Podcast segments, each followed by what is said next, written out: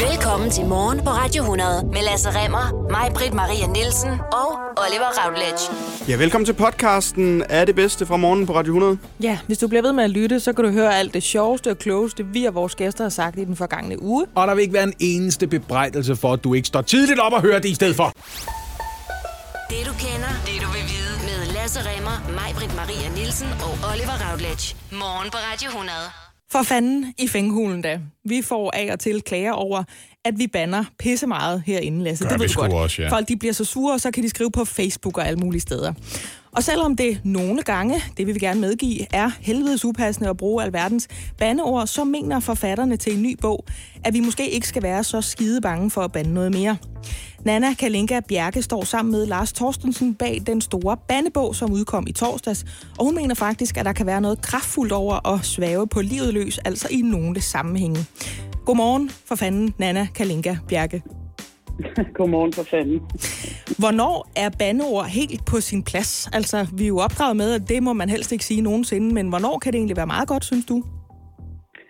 Altså, det handler om situationen, hvor man er. Og øh, det vil sige, at de fleste mennesker i Danmark kender situationen, hvor man øh, slår sig, eller er stresset, vred, meget glad, et eller andet. Så er det en form for reaktionsbaneord. Og det vil sige, at vi får det faktisk bedre. Der bliver sendt en lille besked til hjernen, når vi siger fuck eller af for helvede, om at øh, det er fint nok det her. Nu er smerten, glæden, der er lagt en lille dæmper på, og så har vi det faktisk bedre. Hvad så er det modsatte? Hvornår er det ikke så godt? Hvornår gør man det hele værre ved at sige fuck og fanden? Jamen altså igen, det handler om situationen. Øh, når vi lærer vores børn, at de ikke må bande, for eksempel, Ja. så øh, siger vi bare, det må du ikke. I stedet for at sige til dem, nu skal du høre, kammerat. Nogle gange er det fucking fedt at bande, og andre gange er det mindre fedt. Og nogle gange, så er der folk, der bliver fucking sure over det, så det skal du lære. Jeg bryder mig ikke om børneopdragelse, hvor man bare siger til, til børn, at det må de ikke. Og, og det er også noget af det, vi har ville med, bør, med, med børnebogen, skulle jeg så sige, med bandebogen. Det er jo at vise, øh, hvor mangfoldigt det danske sprog er, når vi banner. Øhm, og det vil sige, at man kan jo også lære sine børn, at her er et fuckfrit rum, for eksempel. Eller jeg har venner, der har det sådan, at når de kommer op i sommerhuset og åbner bildøren, så må man bande lige så meget, man overhovedet vil i, i hele weekenden. Og når man så kommer hjem, så tager man lige og dæmper sig en lille smule. Ikke? Så det, det, altså, børn er jo ikke dumme. Så når forældrene siger til dem, at de må ikke danne, og så to minutter efter, så står de og siger, at det er fucking lort om et eller andet andet, altså de voksne. Og det vil sige, at børn bliver enormt forvirret, hvis de ikke får en forklaring. Selv mit barnbarn, der kommer hen i børnehaven, og der er en pædagog, de har lige fået at vide hjemmefra, at sådan noget må du ikke sige. Og så kommer de hen i børnehaven, og så siger pædagogen, shit mand, et eller andet, ikke? Og det vil sige, at børn bliver jo øh, skrubforvirret, hvis vi ikke øh, forklarer dem, at ord, ord er fantastiske, øh, og de skal bruges i bestemte situationer. Men Nana Kalinka Bjerke, det jeg sidder og tænker på, det er, det er ligesom med børnene. Der ved vi godt, hvis ens øh, datter hun går ned i børnehaven og siger skue fanden, så er det simpelthen så pinligt, når man bliver konfronteret med det om eftermiddagen. Men hvorfor er selv voksne mennesker bange for sådan lidt fynd og klem? Altså, hvorfor er der altid nogen, der skal sige, hey, hey, tal lige ordentligt, hvis man siger, hold lige kæft, gutter. Så er der altså nogen, der bliver sure over det. Hvad, hvad, hvad er det for noget? Jamen, det kan jo være deres eget reaktionsmønster, deres egen opdragelse, der gør, at de øh, tror, at, at det er dårligt. Altså, men i gamle dage var det jo naturligt, at man var bange for at bande, fordi man troede, at man blev straffet af Gud, eller at fanden kom efter en, eller sådan noget. Men i dag kan man jo nok sige, at mange af bandeordene dels har mistet deres kraft, så derfor er de ikke så alvorlige. Altså pokker var engang ekstremt alvorlige, og skulle måtte man jo slet ikke sige.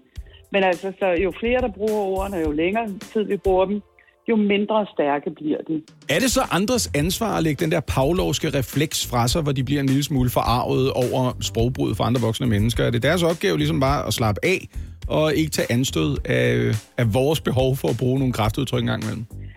Altså, kan vi ikke sige, at det, det burde være en blanding? Altså, der er jo nogen, der ikke har andet indhold i livet, end at brokse over andre. Altså, som sidder Preach, sister. på deres øh, katapult sidder og venter på, at endelig er der noget... de Og venter på at blive forarvet fra pokker. ja, lige præcis. Ja. De elsker det. Øh, og samtidig så må man jo også sige, at, at nogle af os andre, der banner meget, øh, jo også bare en gang imellem kunne tænke os om, om det er lige her. Men det vi i bogen også har noget med, det er jo, at vi synes, der er kæmpe stor forskel på bandeord Og skældsord. Bandeord er et lille fyldstof, ligesom hvidløg eller karry, eller hvad pokker du nu vil putte i din mad.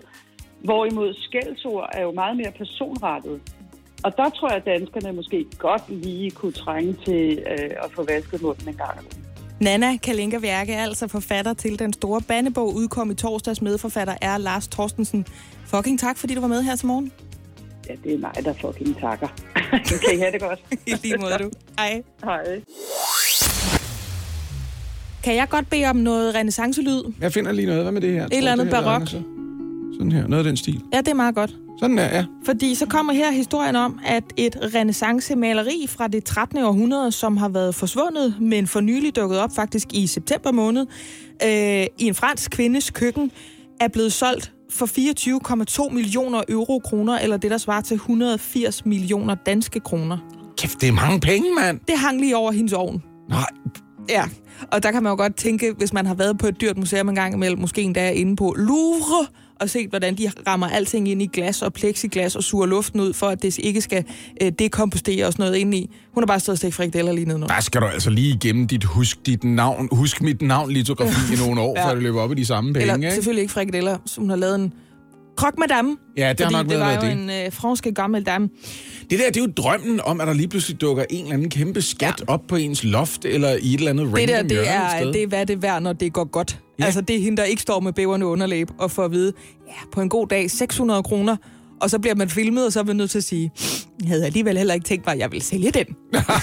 det er en vigtig del af det. Og når det er noget værd, så står folk typisk og siger, det var også øh, min var- fornemmelse. det var- Vi har det været inde og googlet 100%. det lidt og sådan Ja. noget. Det er som om alt det der, det er døde med Google. Og folk de kan ligesom bare selv finde ud af at gå Ja, ind og sige, det ved jeg ikke. Landskabsmaler 1890. Hende her, hun har i hvert fald ikke været inde og google. Hun vil jo gerne være anonym. Det er derfor, hun bare hedder hende her. Det er Nå. ligesom, hvis man vinder altså 100 millioner, så har man ikke lyst til at sige det, for så får man pludselig nogle nye venner, man ikke havde før. Ikke? ikke hendes veninder kan genkende billedet af hendes ovn. der er ikke et billede af hendes ovn. Der Nå, er et billede okay. af billedet. Ja. Øh, billedet Må det ikke hedder- hendes venner lægger mærke til, at de har en veninde, der, der lige har Der mistet et billede over ovnen og tænker, hvorfor fanden hænger der lige pludselig en Monet-plakat i stedet meget, for? Det er en meget gammel dame, det her. Nå, okay. Billedet hedder The Mocking of Christ, altså gør en grin med Jesus. Øh. Det måler 26 gange 20 cm, og det viser altså, hvordan Jesus han øh, blev hånet og ydmyget på vejen til Golgata, altså Mhm. det bjerg, hvor han ifølge det nye testamente i hvert fald blev øh, korsfæstet. Ja, der var han skulle slæbe korset selv, ikke? Og Ja. så står de og håner ham på vejen, alle de der Præcis, mennesker. altså det er jo lige, hvis man kan forestille sig, at de har stået og sagt shame, shame, bare på en meget gammeldags måde, ikke? Det er tydeligvis inspireret den scene, der er Game of Thrones. ikke? Den her kvinde, hun var godt med på, at det var et religiøst ikon, men da en aktionarius for nylig fik øje på det i hendes hjem i byen Compiègne, der blev hun opfordret til at få det vurderet. Og ifølge de eksperter, som har kigget på det, har prissat det faktisk til 45 millioner kroner, altså en fjerdedel af, hvad det så blev solgt for. Mm. Øh, så havde det hængt der, øh, undskyld, så, så var der ikke nogen tvivl om, at det var af kunstneren, der hedder Simaby. C-I-M-A-B-U-E-S. Simaby. Og det er et meget sjældent mesterværk. Han er jo sådan en forfædre til den italienske øh, renaissance, altså inden det var øh, Da Vinci og øh, altså alt, hvad der sådan hænger i Vatikanstaten lige nu i øvrigt. Hold nu kæft.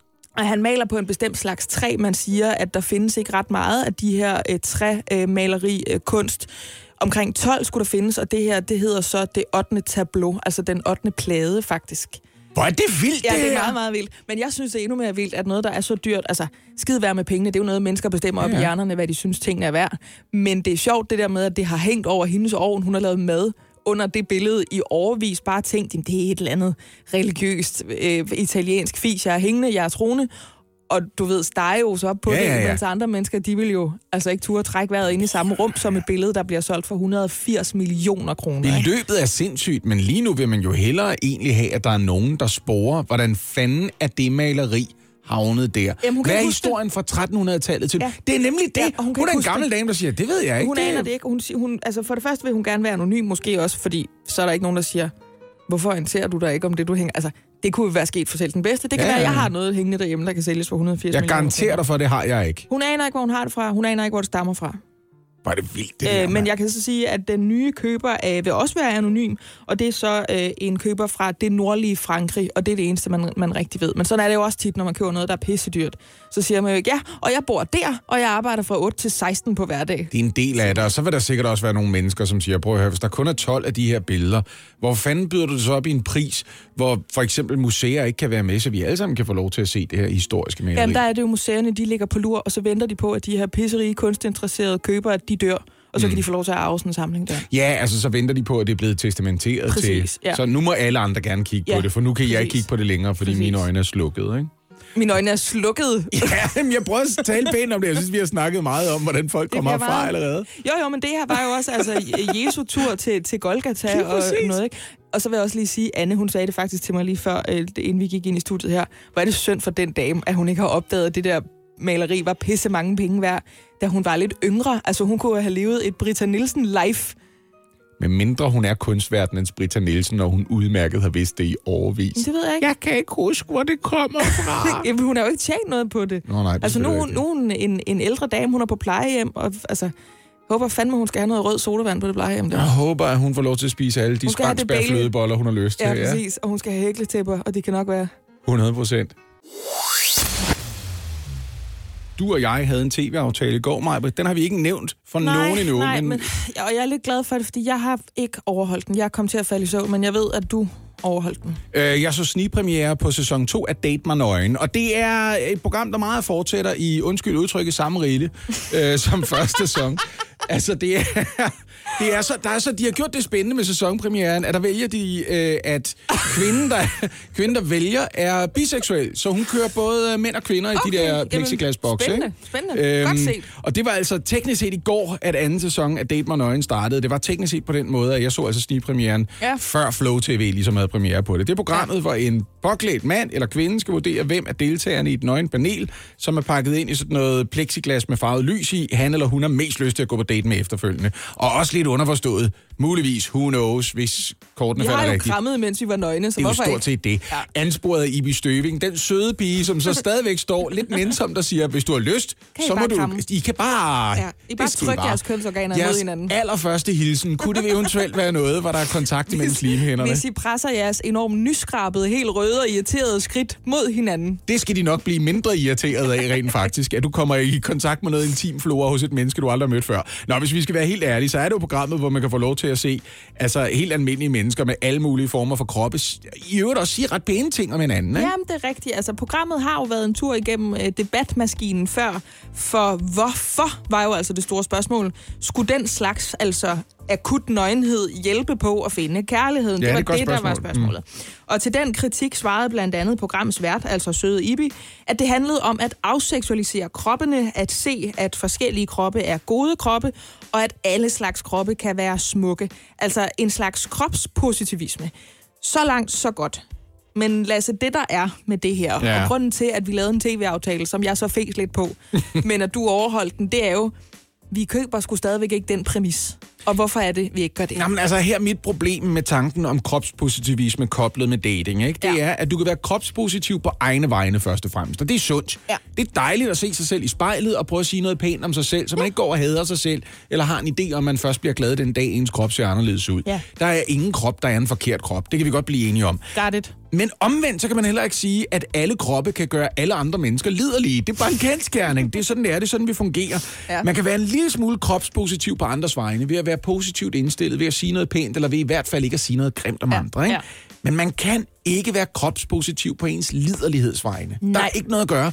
Du kan ikke tale dig til en boner, mig, Britt. Du kan Nej, ikke tale jeg- dig til våde trusser. Jeg, jeg har jo den der mantra med, at jeg siger, det kan godt være, at vi har noget politisk øh, korrekthed og øh, nogle strukturer, vi skal ignorere, og man må ikke belønne øh, klassiske mandlige dyder mere, fordi så er man et fucking krænkersvin. Men altså, vulværende ved, hvad vulværende ved. Ja, ikke der også? er nogle ting, man godt kan lide, som en, en stor del af os godt kan lide, og så er der nogle ting, som en stor del af os måske har det med at vælge fra. Må, må jeg sige, hvad det er, der generer mig så meget ved det program? Det generer mig, at man stiller nogle mennesker op, som helt sikkert er kropspositive på deres egne vegne. Mm. Og det er det, der er smukt. Det er det, jeg også forsøger at være. Det synes jeg, alle mennesker skal være. Mm. Men det er så tydeligt at se, at vedkommende, der står stadigvæk påklædt og skal vælge mellem de her nøgne mennesker i farvede plexiglasrammer, mm. Har det svært med at få afleveret en kompliment til en mand, som måske har, hvad der minder om et kødforklæde hængende ned foran en meget, meget lille penis. Ja. Og derfor, når vedkommende bliver afkrævet at sige, hvad kan du bedst lide ved vedkommendes krop, så er man nødt til at sige, åh, det må være, uh, det må, det må være albuerne, Ja. eller det må være de blå testikler. For det er jo løgn. Mm. Vi sidder jo alle sammen derhjemme og tænker, ja, hvad fanden skal hun svare? Ja. Fordi hvad er det, der er pænt? Og det har stadigvæk ikke noget at gøre med, at han ikke er en god mand, en sød mand, en, en skøn mand. Han må rigtig gerne elske sin krop, men det udstiller jo for fanden det modsatte af det, programmet siger, det gerne vil. Det viser jo netop, du har lige så rost en voksen mands albuer, fordi der er ikke noget på hans krop, du synes, der er pænt. Der er jo det ved det, at det er vores skrev, vi uddeler guldmedaljer med. Og så kan du sagtens lave en ting, som siger, det vigtigste er ikke at vinde, det vigtigste er at være med. Men det er bare ikke alle, der kommer til at vinde adgangen Nej. til din kønsdel. Nej. Altså, og det er sådan, vi alle sammen har et udskillingsløb. Og hvis man er ærlig om det, hvis man fra starten ligesom siger, fordi det er jo derfor, man kan sidde og se Date mig nøgen og sige, jeg tror godt, jeg ved, hvilken rækkefølge du kommer til at vælge Ja, ja, fra i. Og jeg det- ved i hvert fald, hvem de to sidste bliver. Det tror jeg, vi kan sige fra hende, der starten. bliver sendt ud først, det er hende med det korteste hår og den højeste vægt. Ja. Og sådan er det, fordi ja. det er det, du siger, Lasse. Vi uddeler altså, præmier og adgang til vores egne skridt med vores skridt. Det er det. Og det er vi bare kede af, hvis der er nogen, der sidder og bliver stødt over. Men det generer mig, at man kan sælge det program under kropspositivismens faner og lyve alle de seere, som jo i virkeligheden bare gerne vil se en tyk dame med en nøgentiskone inde i fjernsynet. Mm. Øh, altså, at man kan svælge den der selvgodhed, når det er præcis det modsatte, det program gør. Det er bare Jeg det. har faktisk, hvis der er én ting, jeg godt kan lide ved det program, ja. så er det, det viser sig igen og igen, at det, der egentlig er det mest tiltrækkende ved os, det er den del af vores krop, som vi har den mest menneskelige kontakt med, nemlig ansigtet. For det er sket igen og igen, at man ligesom har tænkt, det gør ikke noget godt for dig at stå i skarp projektørlys med lige præcis... Det gør da ikke noget godt for nogen af os. med, med, med den der knuppede filet der, som du desværre har været inde med vådskraberen lidt for sent på. Det er blevet enige om, ikke? Lige præcis. altså. Don't do that. Så er det bedre med kropsbehåring alt i alt, ikke? Ja. Men når du så kommer op til ansigtet, så er det rigtig tit, man tænker, det er sgu da en meget sød fyr, eller hun er da en meget lækker kvinde der. Hvad fanden, der er godt spil i øjnene. Hold nu kæft, hun er pæn. Prøv at høre, når klokken den bliver kvart i otte, ikke? Mm. så legner vi op, hvordan jeg synes, man ærligt kunne sælge det program. Fordi det må gerne være der. Sådan. Jeg, jeg er ikke sur over, at det er der. Jeg er sur over, at det bliver solgt under øh, altså en forkert varedeklaration. Ja. Fordi vi ved godt, det handler om at sidde og grine og rante, og man vil gerne sidde med alle 10 fingre i munden og sige, nej, prøv at se ham der. Så derfor så kommer jeg med den vinkel, der gør, at vi kan se os selv i øjnene, imens vi ser det Så program. bare en ærlig varedeklaration, ikke? Noget ærlighed faktisk. Lige og det præcis. bliver kvart i otte, Lasse. Ja, med noget kærlig ærlighed, ikke? Ja, præcis. Er det ikke det, vi snakker om? K, og så parentes ærlig. Kør, kør ærlig. Ja. Hjælp en, du holder af med at tage det første skridt til bedre hørelse. Få et gratis og uforpligtende hørebesøg af Audionovas mobile hørecenter. Så klarer vi det hele ved første besøg, tryk dig nemt i eget hjem. Bestil et gratis hørebesøg på audionova.dk eller ring 70 60 66 66. Lad os sige, at du får en vandskade i din virksomhed. Øh, den er jo sikkert galt med øh, ventilen. Øh, eller... Øh, Og lyde klog foran håndværkeren hjælper lidt. IF hjælper meget. Velkommen til IF Forsikring. Vi skal jo tale om Date mig nøgen. Mm-hmm. Æ, der var sæsonpremiere i går på sæson nummer to, og vi har altså slået os en lille smule øh, på det program, fordi præmissen holder altså ikke. Nej, det er vi lidt blevet enige om, ikke? Fordi i alle andre hensener, der har vi jo lidt vedtaget sådan nærmest generelt, at det fungerer meget godt, det der med at vente lidt med at knalde, hvis kærligheden skal have en chance. Mm-hmm. I hvert fald for nogle af os, tror jeg, det er en sandhed.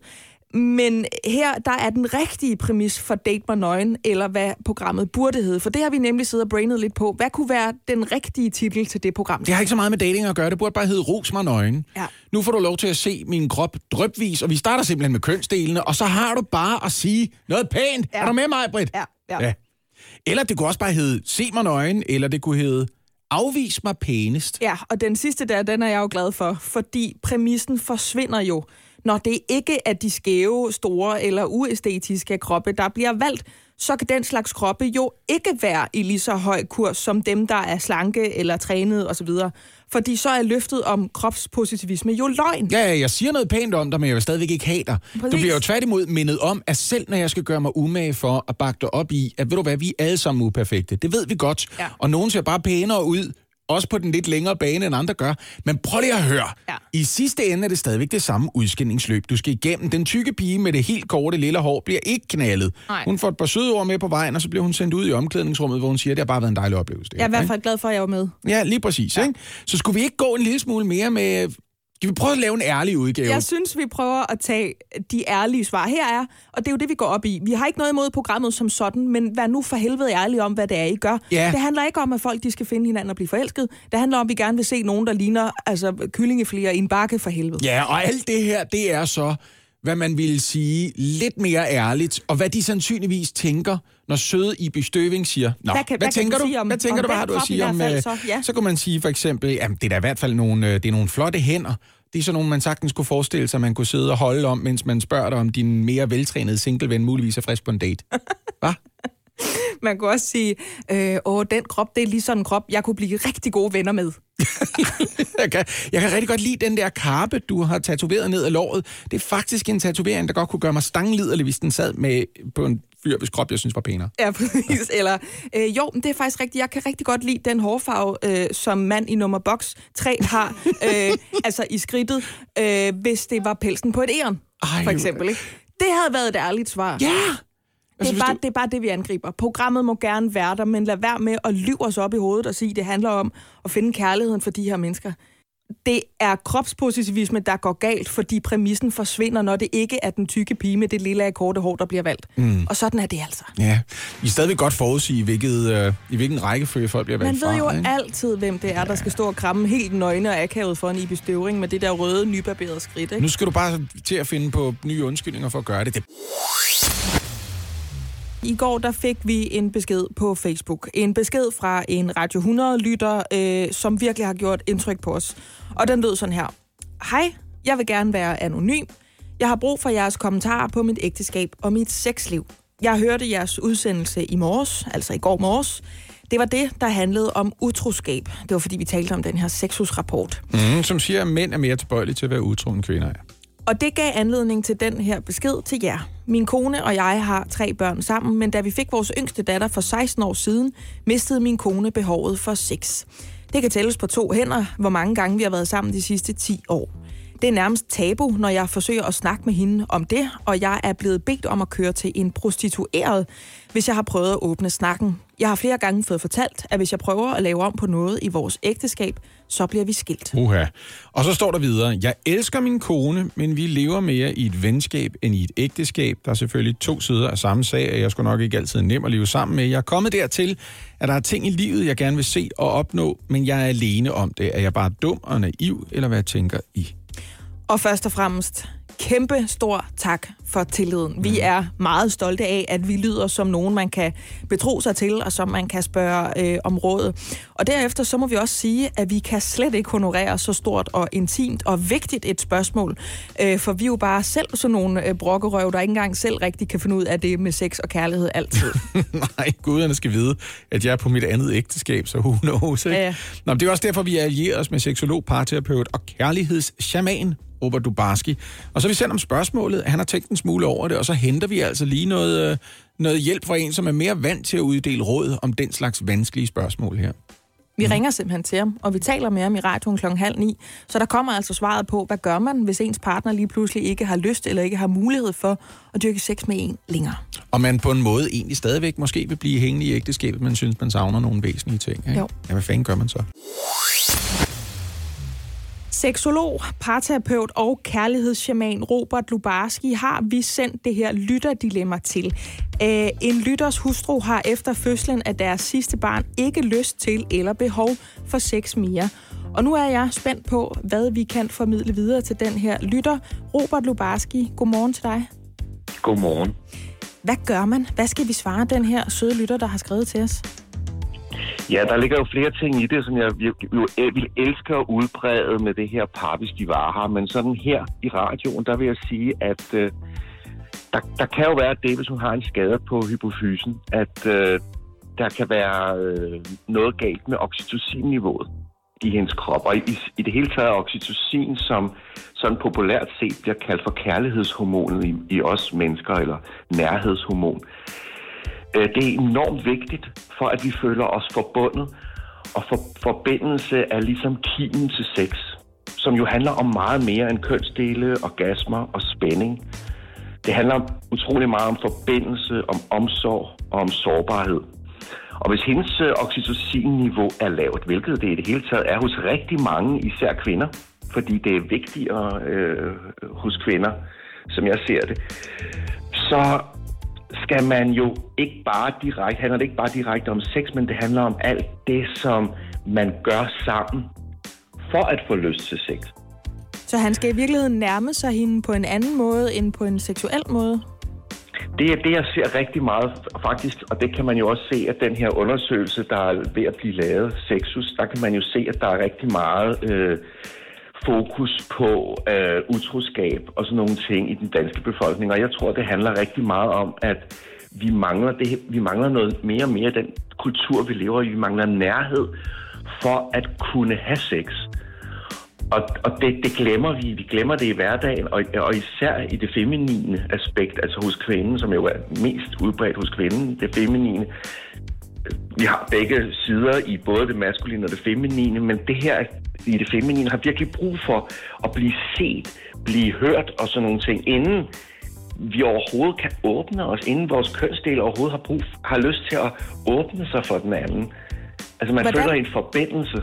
Det, det jeg også tror, altså, som han virkelig synes er svært, den her lytter, det er, hun vil faktisk ikke engang tale om det. Han får at vide, at øh, han kan bare køre til en prostitueret, og hvis han forsøger at lave noget om i deres ægteskab, eller i deres øh, ægte seng, kunne man måske sige, så er det skilsmisse. Hvordan kan han åbne for den her samtale med hende, når hun egentlig er så afvisende? Jeg tror, at det måske, der er sket i deres forhold, det er, at der har været så meget fokus på sex på en eller anden måde. Og det, det er hun træt af, fordi hun måske, og det er måske helt ubevidst, virkelig, virkelig længes efter, som jeg også sagde tidligere, at blive set. Så hvis han måske indleder en samtale med hende, interviewer hende, eller giver hende tid til at tale, hvor han interesseret lytter til, hvem er hun som menneske, hvad er det for nogle følelser, hun går med, øh, som i virkeligheden ikke drejer sig med fokus på seksualitet, fordi seksualiteten vil være i hende, vil være fuldstændig lukket indtil at hendes hjerte bliver åbnet, og det gør det ved, at hun føler sig mødt og set som den kvinde, hun er. Og der er altså sket noget der, og det det, det, det, der ofte sker i forhold, og nu er det jo sket her på grund af en sygdom, men det der, vi, vi sidder fast i en gammel ting, som er sket, eller, eller også er det bare dagene, der går, og så glemmer vi noget af det, der er aller, aller vigtigst, det er, at vi rent faktisk begynder at udforske hinanden, finde ud af, altså, jeg mener sådan, også mentalt, hvad er det faktisk for et menneske, som jeg lever sammen med? Den der undersøgende, konstant undersøgende af hinanden, det har man jo også vist i en stor amerikansk undersøgelse, at det er noget af det aller, aller vigtigste for et forhold. Jeg har på et tidspunkt hørt den lidt grove generalisering om mænd og kvinder, eller vi kunne sige om det maskuline og det feminine, at mænd får lyst til følelsesmæssig intimitet, når vi får sex, og kvinder får lyst til sex, når de får følelsesmæssig intimitet. Men hvordan fanden løser man den gordiske knude? Hvem lægger ud? Jeg vil faktisk sige, at det er jo sådan, at vi indeholder også det feminine, men man kan sige, at det, det er sådan umodne maskuline. Det har, det har umiddelbart nemmere ved bare at have sex, uden at have så mange følelser involveret, fordi vi føler os mere forbundet gennem seksualitet. Hvor det feminine, som jo er mere latent i kvinden, er, føler sig først skal kan først åbne sig seksuelt, når det er forbundet. Så på den måde, så vil det jo også, og det vil man også kunne se i den undersøgelse, øh, der vil komme her, at øh, der er flere mænd, der er utro. Og det er den sag, øh, årsag, at vi, vi mænd har nemmere ved at kaste os ud i den, i den seksuelle akt, uden at have så mange følelser involveret. Men samtidig så ser vi også meget tydeligt, at flere og flere mænd også mister lysten til den der meget mekaniske sex, hvor forbindelsen som kommer af oxytocin blandt andet i kroppen, den er, den er mere og mere, altså vi længes mere og mere efter den forbindelse, også hos det maskuline. Så hvis man skulle sige det helt kort, den måde, han kan lukke op for både samtalen om sex og selve den seksuelle akt med hans hustru, det er faktisk ikke ved at nærme sig øh, ægtesengen, det er ved at nærme sig hende emotionelt. Emotionelt, og måske har hun også bare brug for at blive holdt om. Måske har hun brug for at blive krammet. Måske er der nogle dybe følelser forbundet med hendes kvindelighed, som er blevet berørt af alt det, hun har været igennem, som slet ikke er blevet set og hørt af ham, føler hun eventuelt. Robert Lubarski, seksolog, parterapeut og kærlighedsjaman. Tak fordi du tog dig tid til at svare på den her øh, lytterhenvendelse her til morgen. Det var mig en ære. Genialt. Hvad? Jamen, det er bare Anne, der kommer ind i studiet og kan huske, at jeg har fortalt, at den her sang kan jeg godt finde på at synge, når min hund skal skide. Hvad? Og det er også det er forfærdeligt, men vi er så glade for den lille pelspølse, at vi synger ting til ham og om ham uafladeligt. Mm. Og så synger vi nogle gange, når vi er ude og gå med ham, I love it when you call me pøllerit. For fanden. og det, det giver ikke mere mening end det, Nej. men det kunne Anne huske, og det var bare Nå, to sekunder, jeg er der her. sang. Præcis det, Kalles pøllesang. Det kaldes bøllesang, Og det her. det er sindssygt, vi siger det ret. Hvad fanden? Jeg har bare aldrig hørt nogen andre end mig selv synge det, så det var, tak for det, Anne. Det var Så tak. smukt. Altså, har du været rundt med en flaske vin til jeres nye naboer, der hvor du flyttede ind? Bare lige for at være sikker på, at de ved, hvem det er, der er rykket ind. Og de kan høre, hvor jeg er henne jo. Det er dem, der går og synger popsange, når deres hund skider i nabolaget. Det skal vi... Jamen, jeg kan godt se det nu, at det, at det lyder helt vanvittigt. Men det gør vi. Okay. Prøv at høre, du er måske ikke bange for at ødelægge den dårlige stemning, og det skal jeg da lige love for, at Jonas heller ikke er. Jonas, han har efternavnet Eika, han er dansk, han er 28 år gammel. Og i går aftes, der stod han og tog imod en af de mest prestigiøse litteraturpriser overhovedet. Og, altså i særdeleshed i Skandinavien. Der er altså nogle kæmpe store navne, der aldrig nogensinde har fået Nordisk Råds litteraturpris. Og det, jeg lige har noteret mig, det er, at det her, det er blot hans anden bog. Det er en novellesamling, der hedder Efter solen. Mm. Der er altså mennesker, der skal skrive 50 bøger, inden de overhovedet kommer i betragtning til den her meget, meget fornemme pris. Blandt de nominerede i år var for eksempel danske Helle Helle, en af mine øh, prosafavoritter. Jeg ja. Har tosset med hendes stil, Ja. øhm, og købt alt, hvad hun har udgivet. Hun har altså knoklet på i et par årtier efterhånden. ikke? Nå, anyway. Han er dygtig, ham her. Det, det, Det er det, man altså. skal tage med sig, ja. Øhm, prisen bliver uddelt i går i koncerthuset i Stockholm, og på første række der sidder den danske statsminister Mette Frederiksen, og hun er bænket ved siden af den svenske statsminister Stefan Löfven, som mm-hmm. trods alt lige holdt fast på magten. Det fulgte vi jo øh, med i efter det svenske Det valg. dækkede vi også. er grundigt, vil jeg gerne sige. Nå, ikke? hvad fanden var det så, der så skete? han en vild mofo af en takketale, mand. Fordi i stedet for at sige, Nå, det var dejligt, og nu prøver jeg ligesom at referere til nogle af mine forbilleder og inspirationskilder, så Ja. siger han blandt andet, Ja. jeg taler til den danske statsminister, Mette Frederiksen, som står i spidsen for et socialdemokrati, der er kommet til magten ved at overtage den forrige regerings racistiske sprog og politik. Og Mette Frederiksen, som kalder sig for børnenes statsminister, men fører en udlændingepolitik, der splitter familier ad, gør dem fattige og udsætter både børn og voksne for en langsom nedbrydende vold i landets såkaldte udrejsecentre. Der blev ikke klappet ned hos Stefan Løfven Nej. og Mette Frederiksen, Nej, og vi som har jo begge to altså- socialdemokrater. Virkelig prøvet at finde øh, lyd og billeder fra det her arrangement. Det er ikke til at opdrive nogen steder endnu. Ikke engang på Nordisk Råds Litteraturprises øh, øh, Facebook-side. Det gjort, ikke nogen steder. kunne, øh, fordi det her, jeg tror, man kunne have hørt en knappenål falde i den. Mhm. Mm. Det var det modsatte af, når ørkenen sønder optræder. Der var stille, og Ja. det var simpelthen altså et stoneface. Og jeg tror, jeg, jeg, tror, jeg vil give jeg vil give altså i hvert fald 500 kroner for at finde ud af, hvad der foregår inde i Mette Frederiksens hoved. Hun bare sidder og tænkt, nej, nej, Mhm. nej. Eller hun tænkt, skal jeg gå min vej? Eller skal jeg tage til genmæle? Eller hvad fanden skal jeg gøre? Der kører de en politisk strategi, som siger, det er ikke noget, statsministeren forholder sig til, som Mogens Jensen, han var ude bagefter i stedet for at blive spurgt. Fordi der er nogle ting, hvor de ligesom bare kører hende væk med nogle sikkerhedsvagter og siger, statsministeren har ikke tid til at forholde sig til det her, det er ja. under hendes niveau. Hun sætter sig på en palleløfter, så kan ja. vi lige den ud bagved, så kommer vi ind med Mogens Jensen i stedet for. Det skal også lige siges, når Stefan Löfven heller ikke klapper, så er det fordi, der bliver også lige rettet en lille smule fokus over på ham og sagt, det her det er jo ikke bare et dansk problem. Det her det er sådan, der i Skandinavien mm, mm. i det hele taget. Ja, ja, ja. For Jonas Eika her altså ja. sagt, eddermame vildt at stå til bal i den borgerlige øvrigt.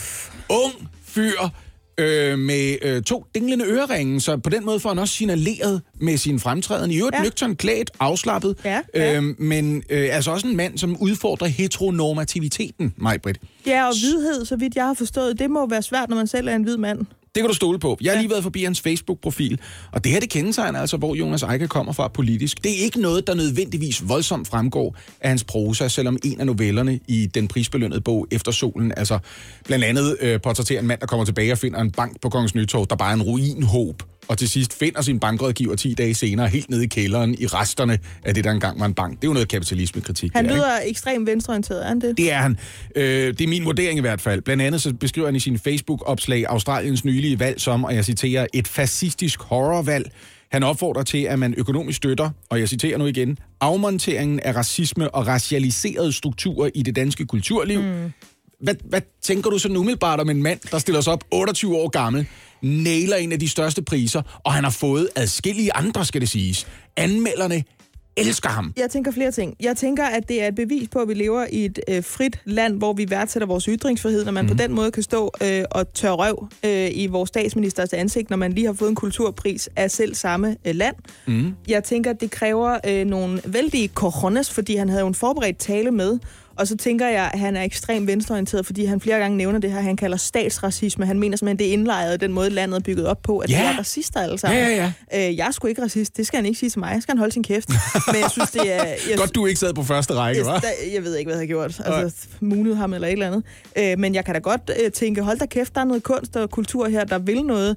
Men jeg bryder mig jo aldrig om, når man bruger en populær scene, som er egnet til én ting, til at plædere for noget andet. Mm. Det er ligesom, når musikere starter en koncert, hvor folk står med nummer tre fadøl med at sige, skal vi så få lukket det udrejsecenter, eller hvad? Mm. Jeg tænker, det kan godt være, du synes det, men lige nu har jeg købt billet, fordi jeg gerne vil høre dig øh, synge og spille på din guitar. Du skal ikke bruge den her platform til det der. Du må godt have en politisk holdning. Mm. Tag den over det sted, hvor vi andre konkurrerer om at udkomme med vores politiske holdninger. Jeg er jo bange for at være sådan en halvgammel mand, der ikke kan tåle, at nogen er lidt punk. Så jeg har jo sådan lidt lyst til at være ham, der sidder og klapper i mine Ja. grundende hen og siger, Nå ja, det er da meget dejligt, der er nogen, der stadigvæk er parat til at stille sig op og ødelægge altså, den gode du er jo stemning. indbegrebet af det, han opponerer imod. Du er hvid, og Det du er mand, og du er heteroseksuel. Problemet er bare, at det, det virker som om, at to af de tre øh, lortekriterier opfylder han også selv. Det er det, der er lidt vildt ved det, ikke? Ja, ja. Det er fandme lidt vildt, at han siger, at der skal være plads til flere brune kvinder i, øh, kulturlivet, og folk, som ikke overholder ligesom, øh, vores idé om, hvordan køn måske udtrykker sig og sådan noget. Og så samtidig står han selv og er måske den hvideste mand, man overhovedet kan forestille sig at tage imod den her pris. sige, ikke? han havde de samme flotte øreringe på, som min salige farmor altid tog på Ja. til jul. Ja. På den måde, der gjorde lidt ud af det. Ja, det synes jeg skulle Hvor på en mange penge var det han cool. 350.000 kroner ved den her lejlighed. Det er ikke den eneste pris, han har fået for eftersolen. mange du. penge. Ja. Ja, men det er til gengæld også altså super ro. Jeg har lyst til at læse hans bøger nu, så det, jo har haft den det, effekt. Ikke? Ja, hvad er han for en fætter? ja, det vil man gerne vide. Velkommen Ikke? til Jonas Eiker. Lige præcis. Kommer vintermørket og æder dit overskud, og føler du dig mere træt, mere trist, når dagene bliver kortere, så er du altså ikke alene. Vi er rigtig mange, der har det, ligesom du har det. Ja, vi er. Måske er vinterdepression et lovligt stort ord for det, jeg føler, når vi kommer ind i de her mørke øh, måneder. Men i hvert fald vintertræthed er meget udbredt. Og det er der en naturlig forklaring på, og der er også ting, du kan gøre ved det. Mogens Brødskov, han er speciallæge i psykiatri, og han er i røret lige nu. Og godmorgen, Mogens Brødskov. Ja, godmorgen. Hvad er det, der sker inde i os, når vi rammes af den her vintertræthed? Ja, altså det, det er noget biologi i alt det her. Fordi at øh, det er inde i hjernen, der ligger en lille kirtel, der hedder koglekirtlen, og den producerer melatonin. Melatonin, det er den naturlige søvnhormon.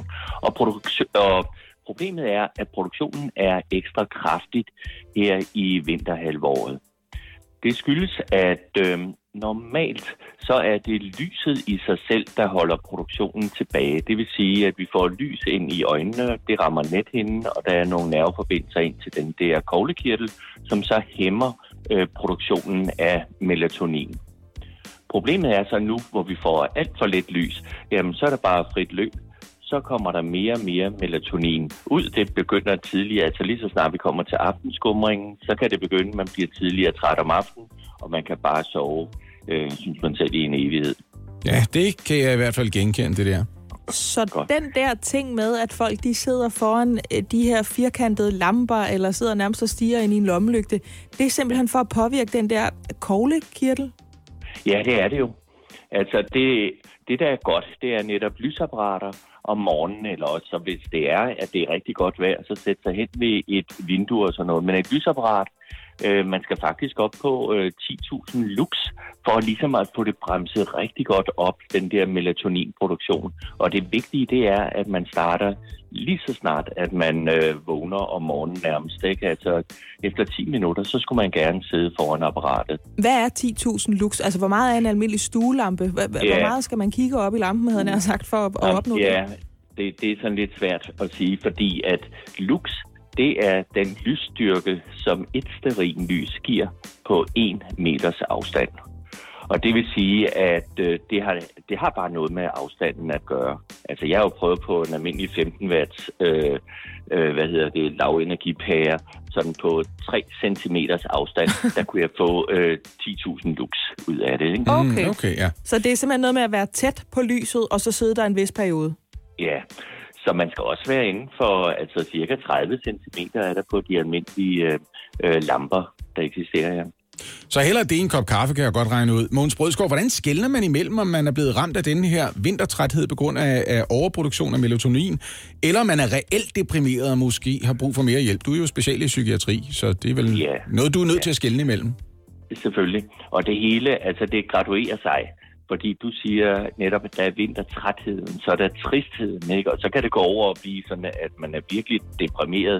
Det vil sige, at man mangler sin energi og lyst og interesse for alt muligt. Og så går det ud, også ud over ens almindelige selvtillid, selvværdsfølelse og selvforståelse og sådan noget. Og man kan virkelig sidde, altså ved depression, hvor man nærmest sidder og græder, uden man egentlig kan forstå, hvorfor. Mm. Det, der er normalt ved depressioner så også, det er, at man mister sin, øh, sin appetit, og, øh, og så netop, at man mangler søvnen i det hele taget. Men ved, lige så snart det er vinterdepression, øh, så er det lige modsat, som jeg lige nævnte, at man øh, sover rigtig meget, men man får altså også en øh, kraftigere øh, appetit, altså nærmest ulvehunger. Øh, og det er specielt efter søde sager, i hvert fald kulhydrater vil man gerne have, altså rispasta og, og kartofler. Jeg er simpelthen så lettet over at få at vide, at den der ekstreme træthed og min trang til at spise noget, hver gang min røv den rammer sofaen, det er alt sammen betinget af noget, der sidder oppe i hjernen. Ja, simpelthen. Ja. Men det er altså en ret tydelig ting, øh, hvis, man, hvis man altså kan spise alt det kartoffelmos, der er, overhovedet bliver serveret, så er man ikke helt deprimeret endnu. Så er det fordi, man, man har en overproduktion af melatonin. Ja, altså jeg kan ikke lige sige, om det er melatoninen, hvordan den hænger sammen med sådan helt præcis med de søde sager. Nej. Men vi ved jo, at melatonin i naturen, det er ekstremt vigtigt. Altså for eksempel er det, altså det er blomsterne, det er det, der gør, at de kan vende sig mod solen ikke, og åbne sig op. Det er melatonin der. I fisk, der ved de, øh, hvad der er op og ned i vandet, ud fra deres egen melatonin. Det sidder sådan i, i, i ryggen på dem. Wow. Så det er, det er med meget almindeligt i naturen, ja. Det lyder som om, at den enkleste ting, man gør, det er, at man starter dagen med at sætte sig foran en lyslampe og sørge for at få et ordentligt skud. Nu siger jeg lux, fordi, ja. Fordi det var sådan, Ja, jeg det forstod nok. Og det er sådan, dagen Ja. begynder simpelthen, Mogens Brødskov, og, og det kan være, at det hjælper på tingene. Og ellers så kan vi jo bare glæde os til foråret alt i alt. Præcis, ja. Tusind tak skal du have. Ja, selv tak.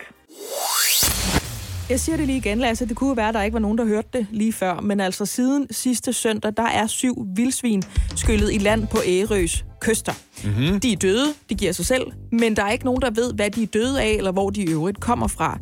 Myndighederne de vil åbenbart heller ikke undersøge det, og det fatter man jo ikke, når man tænker på øh, svinepest i Kina for eksempel. Det har vi jo lige hørt om. Mm. Men det kan Sebastian Klein måske svare os på. Godmorgen, Sebastian Klein. Godmorgen. Hvad filan i fængehulen er det, der sker? Jamen, der, der sker jo ikke noget. Altså, det er jo... Øh, der, der er drevet nogle øh, vildsvin i land, og det er sket før. Altså, det er jo sådan, at vildsvin de kan svømme og gøre det indimellem.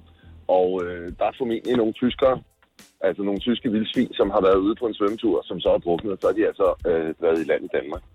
Og det er for så vidt ikke øh, unormalt. Og så er der jo så mange, der har sagt, jamen, øh, hvorfor tjekker vi ikke dem for, for svinepest? Ja. Øhm, og det gør vi jo ikke, fordi man leder ikke efter det, som man ikke har lyst til at finde. Hvad mener du Så med det? det Vil vi, vil vi ikke gerne finde svinepesten, hvis den er der? Altså, det er da skide farligt. Så vi kan få den stoppet? Ja, Ja, altså, det er jo ikke skide farligt for os, men det er jo det, det er skide farligt for vores... Øh, for vores tarmsvin for produktion. eksempel. Ja, ja, det er det ikke. Egentlig ikke, fordi at det, smitten for... hvis- Hvis vores tarmsvin bliver smittet, det gør de ikke af vildsvin. Altså, det vil være meget usædvanligt, fordi vildsvin kommer ikke i, i nærheden af tarmsvin. Okay. Men det, der kan ske, det er, at lige så snart, at det rygtes, eller lige så snart, at det offentliggøres, at der er fundet svinepest i Danmark, uanset om det er hos tarmsvin eller hos vildsvin, så vil vores øh, eksport lukke. Og det er sådan så, at vores øh, svineeksport i Danmark, den er jo enormt stor. Altså, vi, øh, vi producerer op lige underkanten af 30 millioner svin om året. Ja. Og, og, og øh, størstedelen af dem, over 90 procent, bliver altså eksporteret til udlandet. Og eksporten vil formentlig lukke ned, hvis det er, at der bliver konstateret svinepest i Danmark. Uanset om det er hos vildsvin eller hos tamsvin. Okay, så det, det du er siger, kæmpe- det er, man leder ikke efter svinepest blandt de her syv vildsvin, fordi hvis man finder den, så vil Ja, det være det- skidt for De har eksporten. ikke, ja, de har ikke svinepest, men det, det, det vil være en meget, meget lille risiko. Men hvis de har, så vil det være katastrofalt, fordi det betyder så, at vores svinelandbrug ikke vil være i stand til at afdrage sin gæld, fordi gælden er hos, det danske svine, øh, hos den danske svineindustri er enormt stor. Den er over 100 milliarder, hvilket er et astronomisk beløb. Ja, ja. Og, og det, det, er, det er for så vidt ikke noget problem, at gælden er så stor. Fordi indtjeningen er stor nok til, at vi kan, at svineindustrien kan afdrage og samtidig tjene på det. Men hvis eksporten lukker, så lukker 90 procent af, af, af afsætningsmulighederne. Det vil sige, at vi brænder inde med en masse svin. Og det vil sige, at svinelandbrugerne, de kan ikke afdrage på deres gæld. Så det vil er sige, de går bankerne? konkurs, og de kan ikke betale deres gæld til bankerne.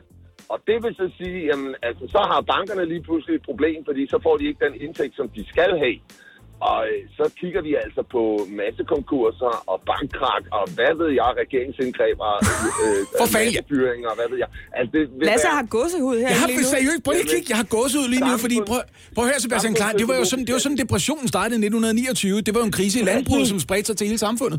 Jamen præcis, og det er det, det, er det jeg siger. Jamen altså, i det øjeblik, vi får afrikansk svinepest i, i Danmark, jamen vi får græske tilstanden, mine damer og herrer. Det kommer til at gå rigtig, rigtig galt. Og vi har et kæmpe stort problem med det svinelandbrug, fordi de skylder så mange penge.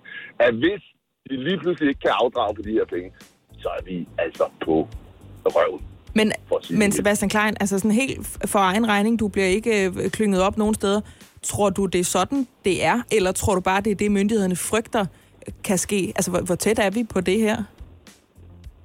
hvor tæt vi er på det her. Ja. Ja. Vi, er, vi er så tæt, så det skal være en øh, russisk lastbilchauffør, som smider noget affald inde øh, ved en økologisk svinefarm, eller et eller andet, hvad ved jeg. Altså, vi er så tæt, som hvi- hvis det bliver registreret. I øjeblikket går det rigtig godt for den danske svineindustri, fordi der har været svinepest i Kina. Det betyder, at priserne på dansk svinekød stiger. Det vil sige, at de tjener rigtig mange penge. Men omvendt, så vil det, det modsatte vil jo ske, hvis det er, der bliver konstateret svinepest i, i en dansk besætning. Så har vi svinedepressionen om igen anno 2019. Fuldstændig. Er man fuldstændig. Jamen, øh, jeg tror, vi må sige, at det her var forfærdeligt nyt med Sebastian Klein på morgen på Radio 100. Det kunne det være en anden gang. Ja, hva- lige afslutningsvis, jeg er nødt til at spørge dig, kan, altså, kan vi overhovedet stille noget op?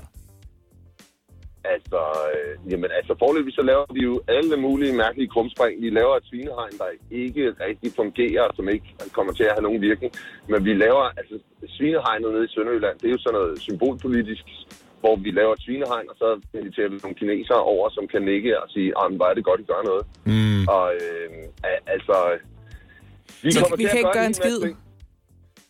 Altså, vi kan ikke gøre en skid. Altså, så længe, uh, så længe at vi ikke vasker alle folk, der kommer ind over grænsen, og uh, striber dem for alle ejendele, der kunne være uh, smittet. Ja, det er Så, en helt øh, anden snak. Det har vi forsøgt før. Det måtte man heller ikke. Nej, og det kommer... Øh, altså, jeg tror ikke, vi får svinepest øh, i, i Danmark, men, øh, men altså, det, det er helt sikkert, at, at hvis det rammer os, at så vil det, være, så vil det ramme os langt hårdere end nogen andre lande. Altså, fordi hele vores økonomi er, er, er så spændt op på den her svine. Den er spændt op på koteletter og bacon simpelthen. Ja, ja. Fuldstændig. Ja. Jamen prøv at høre, Sebastian Klein, det var, øh, det var forfærdeligt at tale med dig, men tak fordi du Ja, ville alligevel. det var så lidt. Hjælp en, du holder af med at tage det første skridt til bedre hørelse. Få et gratis og uforpligtende hørebesøg af Audionovas mobile hørecenter.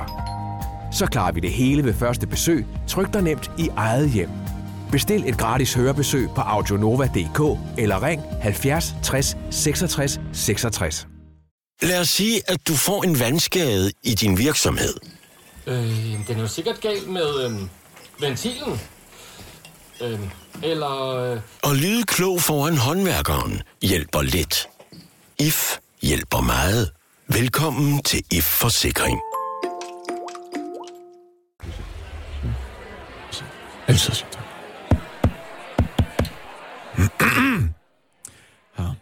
Kære Jonas Eika, du skal have en tale af os her på morgenholdet på Radio 100, for vi ønsker os sådan at sige stort tillykke med din litteraturpris, den som Nordisk Råd netop har tildelt dig for din novellesamling Eftersolen. Så flot! Tillykke! Men lige inden vi rigtig kommer i gang med talen, så er der bare lige én ting. Problemet med at blande politik og kultur sammen er sådan set ikke, at en kulturpersonlighed har en politisk holdning. Slet, slet ikke. Det er mere fordi, hvis man har fået et publikum foræret, som man for eksempel har til en kulturel prisuddeling, så bruger man en platform til noget helt andet, end den egentlig var beregnet til. Ja, hvis man nu for eksempel selv står på platformen for at blive hyldet af masserne for sit talent, sådan rent litterært, så er masserne i forvejen, så at sige, indstillet på at hylde en. Så når man så pludselig taler om noget helt andet, så kan folk finde på at klappe, selvom de måske slet ikke rigtig ved, hvad det egentlig er, de klapper af. De er bare egentlig klar med klapperiet.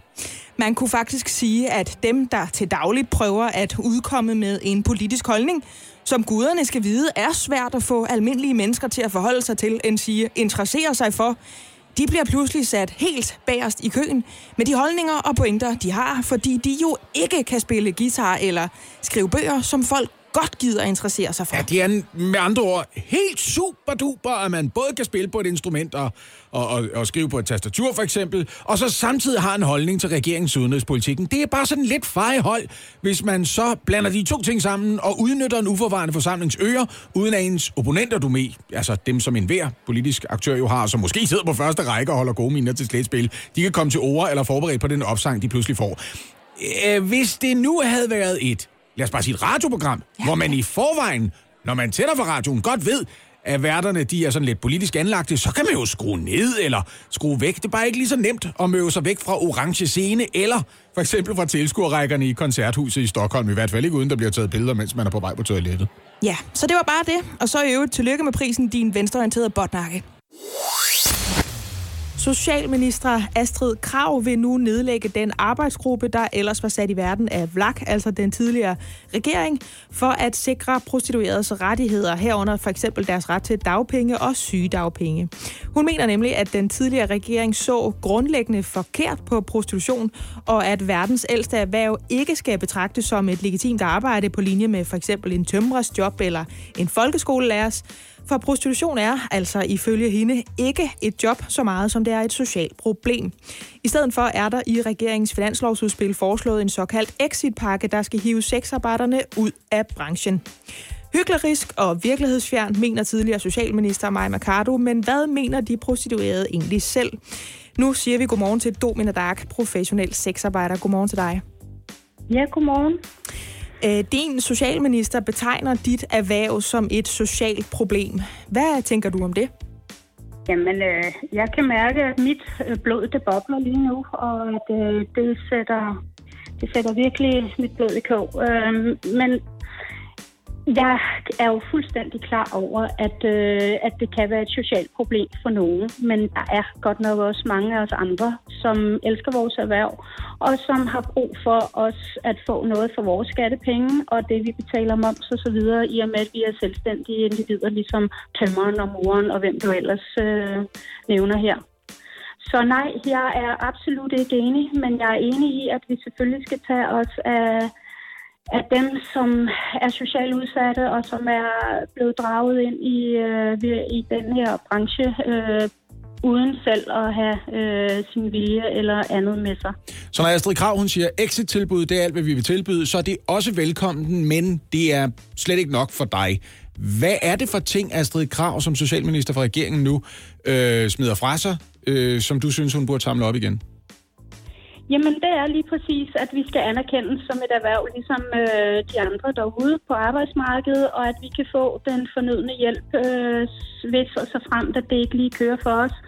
Jeg har betalt masser af penge i skat og i moms og så videre, og har øh, to klinikker, der kører fuldstændig, og piger, som har øh, et godt sted, øh, hvor der bliver taget godt hånd om dem og sådan noget. Så vi skulle hellere tage at kigge på, hvordan vi får øh, gjort det til et sundt miljø, øh, øh, så der ikke er nogen, der kommer ud og bliver presset ud i noget, som de ikke vil, så laver noget smiley-ordning, whatever. Altså i hvert fald få kigget på, hvordan gør vi det her bedst muligt for os, som rent faktisk godt kan lide vores arbejde.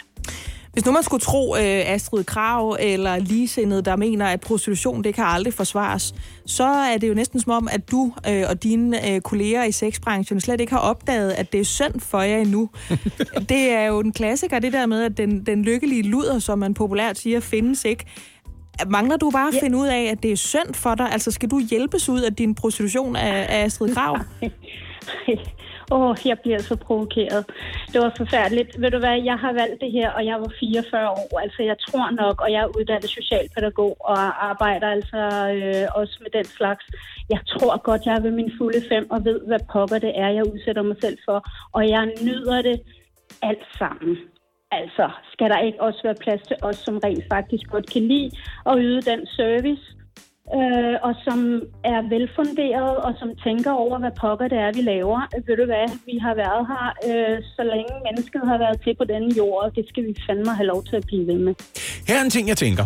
Socialforskningsinstituttet, de har været rundt og, og undersøge det, og det viser sig, at der er jo et kæmpe gab imellem at være gadeprostitueret, og så arbejde for eksempel på en klinik eller i escortbranchen. Det er sådan noget Ja. op mod 95 procent af gadeprostituerede, som drømmer om at forlade erhvervet, og det er helt ned mod en tredjedel, når det gælder klinik, øh, sexarbejdere og escort-sexarbejdere for eksempel. Ja. Ved du hvad, hvis der er en ting, Socialdemokraterne...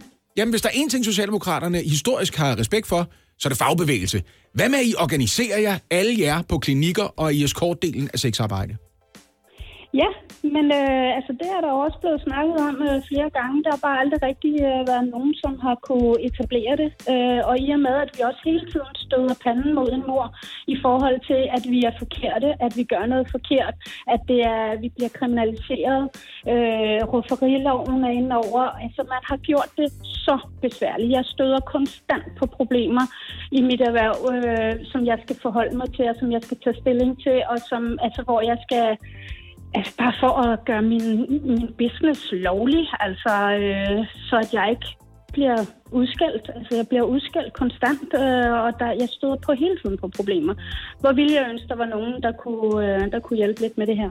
Det kan jo være, at øh, Astrid Krav uforvarende får sat gang i en etablering af fagbevægelsen i øh, sexbranchen. Øh, Domina Dark, helt øh, her afslutningsvis, hvis du kunne sende en øh, hilsen til din socialminister, der altså siger, at det er synd for dig, hvordan skulle den så lyde? Ja, jeg synes, hun skulle komme og få en personlig snak med mig, så skal jeg fortælle hende noget andet. Altså, øh, Er det med eller uden pisk så? Ej, det skal selvfølgelig være uden pisk. Det er kun dem, der har lyst til at få en pisk, der mærker min pisk. Tak fordi du var med her til morgen, altså Domina Dark, professionel sexarbejder. Ja, selv tak du. Prøv at høre, øh, jeg var jo i skoven før og fortalte om det der med at tage ting med hjem, og man godt ved, der er en grænse for, hvad må man gøre ved naturen. Ja. Selvfølgelig må man samle et æren op og tage lommen, eller en grænkål, eller hvad søren ved jeg. Men man har ikke en sav med ud i skoven, fordi man skænder ikke naturen på den måde, og man skældner også imellem, hvad er offentlig eje, og hvad ejer jeg. Lige præcis. Det er der altså nogen i Skagen, der ikke har kunne finde ud af. Ja, fordi du sagde, at øh, Skagen har overgået dig, eller nogen i Skagen har overgået Nogen i Skagen har, øh, har overgået mig i forhold til det der med at udfordre, hvad må man byde naturen. Ja. Øh, stemningen den er rigtig, rigtig dårlig deroppe. Efter Det kan at, jeg bare ikke forestille mig. Jamen, det er den. Ja. Øh, efter at 3.000 til 4.000 kubikmeter sand natten mellem fredag og lørdag blev skrabet ned af en fredet klit. Det kan være, at lytterne har hørt om det her, men her der kommer altså lige facts på det. Øh, med samt min undren, fordi jeg forstår ikke helt den her forbrydelse. Jeg vil meget gerne have facts på 3.000 til 4.000 kubikmeter. På nordsiden af nedgangen til stranden, der er omkring 2.000 kvadratmeter af det her klit altså blevet jævnet og så bare skubbet ud over kanten. Ligesom hvis du forestiller dig, jamen, hvad fanden skal jeg næsten sammenligne det med? Hvis lytterne prøver at forestille sig en, en spiseske med top på, mm. og så kigger man lige ned i opskriften, så står der, at den skal være strøgen, Ja, og så, og så- får man... Præcis, vi Det gør det begge to på fingrene, ikke? ja. Det er sådan, jeg forestiller mig, at det er sket. Men det er fuldstændig uvist, hvorfor det er sket, og hvordan man har gjort det. Om det er maskiner, der har kørt rundt, eller om der har været 3.000 nisser ude med en lille skovl, eller hvad det er, der er foregået. Men klitten er altså nærmest blevet slettet, og jeg anede ikke, at man kunne gøre den slags. Nej, så de kan ikke finde klitten. Nej, der er... Nej, det kan du bilde mig ind. Gud, Olli. Klokken er halv syv. Nå, det, er- det er kun, hvis man er voksen, man forstår, hvorfor det var frækt. Øh, en mand, der hedder Lars øh, Dahl Jensen, han er nabo En mand, til klitten. Lars. Lars Dahl, ja, han er nabo til klitten. Hold kæft, Oliver. Øh, og han er altså i lokalsamfundet, det var det, jeg sagde før med, der er rigtig, rigtig dårlig stemning deroppe nu. Ja. Øh, blevet mistænkt, nærmest allerede udråbt øh, som forbryderen her, fordi hans udsigt fra hans hus er blevet møj, møj bedre efter den her klit. Den er blevet slettet. Ah, okay, så man mener, at Lars han ligesom har valgt at sige, jeg kan godt lige få nogen til at fjerne det sand der, så jeg har havudsigt. Der blev mit hus lige 3 millioner mere værd. Det var da Det er lækkert. simpelthen det, han bliver... Altså, hvis man, hvis man skal finde ud af, hvorfor det her sker, det er jo sådan Ja. ja. en detektivting, så skal man kigge på, hvem har fået noget ud af det. Var det konen, der havde tegnet en livsforsikring på hendes mand, inden han døde af madforgiftning eller sådan noget, ikke? Men han understreger altså rimelig seriøst, at det ikke er ham, der har ødelagt øh, den her klit, også selvom hans udsigt er blevet væsentligt forbedret. En hver kan nemlig regne ud, at det ikke vil vare ved, siger han til DR i øvrigt. Okay. Det er en hovedløs og naiv handling. Er man ved sine fulde fem heroppe, kan man regne ud, at det bliver reetableret, altså det her område og klitten. Ja. Og det med chance for, at det, øh, det bliver endnu højere. Altså det vil sige, man putter sand på, men så bliver spiseskeen endnu mere toppet, end Så den var før, toppet. Uh, nu kender jeg Skagen relativt godt og ved, det er, en, um, det er et lille lokalsamfund deroppe. Det vil også Ja. virke dumt for Lars at gøre det her. Men jeg kan slet ikke forstå... Altså, der, fordi at... Folk har vel vinduer i deres huse? Ja. Det her, det skulle være sket om natten. Er der ikke nogen, der for pokker... Det er jo, det er jo 3.000 til 4.000 kubikmeter sand. Ja, det er meget. Der er bare, noget af det er bare skubbet ned i havet, resten er bare væk. Hvorfor er der ikke nogen, der har set det her? Eller ved alle, hvem det er, men, men dækker over hinanden? Eller hvad filen foregår der? Jamen, det blæser meget deroppe. Det er svært at høre. Jamen, så meget blæser det ikke. Nej, men det, det gør det ikke. Nok. Den her sag, den er altså også blevet meldt til politiet, og kommunen okay, vil faktisk kræve erstatning. Jamen, det, og det er det. Altså her, der er vi lidt ud over at tage et par kogler med hjem til dekorationsdag op mod jul, ikke? jo. Kommunen, de vil kræve erstatning, hvis det altså ja. Lykkes at finde dem, der har slettet den her skagensklit. Og de vil også bede det, der hedder fredningsnævnet, om tilladelse til at genetablere øh, den her klitrække, og må ikke de får lov til det. Og det er jo simpelthen, det handler om respekt for naturen, det her. Det lyder så meget arbejde for noget sand, det må jeg bare sige. Jamen, jeg synes... Ja, altså, jeg vidste ikke, man kunne det her. Jeg vidste ikke, at det var en ting. Det lyder jo sådan helt Egon Olsensk, eller altså den der øh, gru- grusomme mig-film, hvor han vil stjæle månen, eller sådan noget. Altså, jeg kan slet ikke forstå, at man kan det. Jeg vil sige, det bliver mistænkeligt, hvis Lars sådan inden for de næste 3-4 måneder Sætter sætter, sit hus til salg. Ja. så, så er jeg ikke i tvivl mere. Men prøv at, tror du, han gider at bo der i en sky af beskyldninger? det gider han det- ikke. Ja, jeg skal væk herfra nu, hvis Ja. I tror, det er mig. Nå, ja, men jeg er glad for at komme øh, en tur til det lokale Skagen. Det kan godt være, man skal vente lidt med at tage det op, hvis der er sådan en lynchstemning lige nu. Ja, ah, men der, der er heller ikke så lækkert i Skagen Man skal i hvert fald ikke gå ud i klitrækken og så stille sig med armen ud til siden og sige, prøv at se, hvor meget plads at røre sig på. En dårlig idé. Jeg synes, jeg har set rigtig meget om det thailandske kongehus øh, den sidste uges tid, de sidste par måneder måske næsten. Sådan lidt sporadisk er der kommet noget omkring en, der er blevet ekskommunikeret, og en, der er blevet fyret. Så var der noget med nogle sikkerhedsvagter, så var der noget med nogle ledsagersker. Og det var ligesom om den der landesorg, man skulle være i, da den sidste konge, han døde, den blev overtaget af sådan en mystik, hvor det var svært at finde ud af, hvad filen er det, der foregår i det kongehus. Det virker som om, der foregår rigtig meget i hvert fald, som er svært at holde styr på på en eller anden måde. Lige præcis. Øh, og derfor har jeg simpelthen bare taget konsekvensen af min egen øh, forvirring og uvidenhed og ringet Mikkel Tofte Jørgensen, journalist og forfatter til Turen går til Thailand op. Godmorgen, Mikkel Tofte Jørgensen. Godmorgen. Er der nogen rimelig forklaring på, hvorfor det er så svært at danne sig et indtryk af, hvad der foregår i det thailandske kongehus? Ja, den meget simple forklaring er, at der eksisterer en lov om majestætsfornærmelse i Thailand, som gør det meget, meget besværligt at diskutere åbenlyst, hvad det er, der foregår i det thailandske kongehus. Men hvad er det, der foregår i det thailandske kongehus? Ja, så lad os lige dykke ned under den der lov om majestætsfornærmelse, øh, fordi øh, det er jo, altså, men, men, men bare lige for at illustrere det, det er jo faktisk sådan, så de lokale medier kan jo ikke skrive om andet end det, som kongehuset selv vælger at udsende som meddelelser om, hvad der foregår ved hoffet. De har Men ikke ytrings- og skrivefrihed, som vi har. Nej, der er altså en lov om majestætsfornærmelse, som, som øh, i værste fald kan give dig op til 15 års fængsel. Der er 25 mennesker i Thailand, der på nuværende tidspunkt sidder fængslet øh, for øh, overtrædelse af loven om majestætsfornærmelse, og det er altså blot for at have postet et eller andet på Facebook eller smidt et billede op. Så det er en, en meget, meget væsentlig del af forståelsen af, ja. hvorfor vi ikke ved, hvad der er, der foregår i det thailandske kongehus. Men det, der foregår, er jo, at den forholdsvis nyudnævnte konge, som overtog fra sin far, øh, der døde i 2016, han, man havde så en øh, periode på et års tid, hvor man, hvor man sørgede og gik i sort, og så, øh, og så begyndte han stille og roligt at markere sig meget mere sådan håndfast, end hans far havde gjort. Det betød blandt andet, at han bad og krævede af militærregeringen, den daværende militærregering, at han skulle have det, det, kan man sige, det fulde ansvar for de kongelige finanser. Det er sådan, så det, konge, eller det thailandske kongehus har sådan en ret stor beholdning, som tilfældigvis er verdens største pengetank hos en kongelig familie. De er gode for cirka 60 milliarder dollars, og dem har han så bedt om at få fuld råderet over. Dernæst så begynder han også at få lavet nogle manøvrer med det thailandske militær, sådan, så han i Bangkok i dag har to kampenheder, som er i stand til rent faktisk at gå i kamp, hvis det nu skulle være sådan, så der var nogen, der ønskede at genere ham. Men vigtigst måske i forhold til den historie, I bringer op her, det er jo, at manden han er gift nu for fire gange. Det blev han i maj måned i år. Og umiddelbart inden han blev gift, så fik han faktisk også lanceret en, en elskerinde, en primær elskerinde, kunne man næsten kalde hende, ja. som øh, på daværende tidspunkt var øh, uofficielt, men ikke desto mindre blev præsenteret for pressen.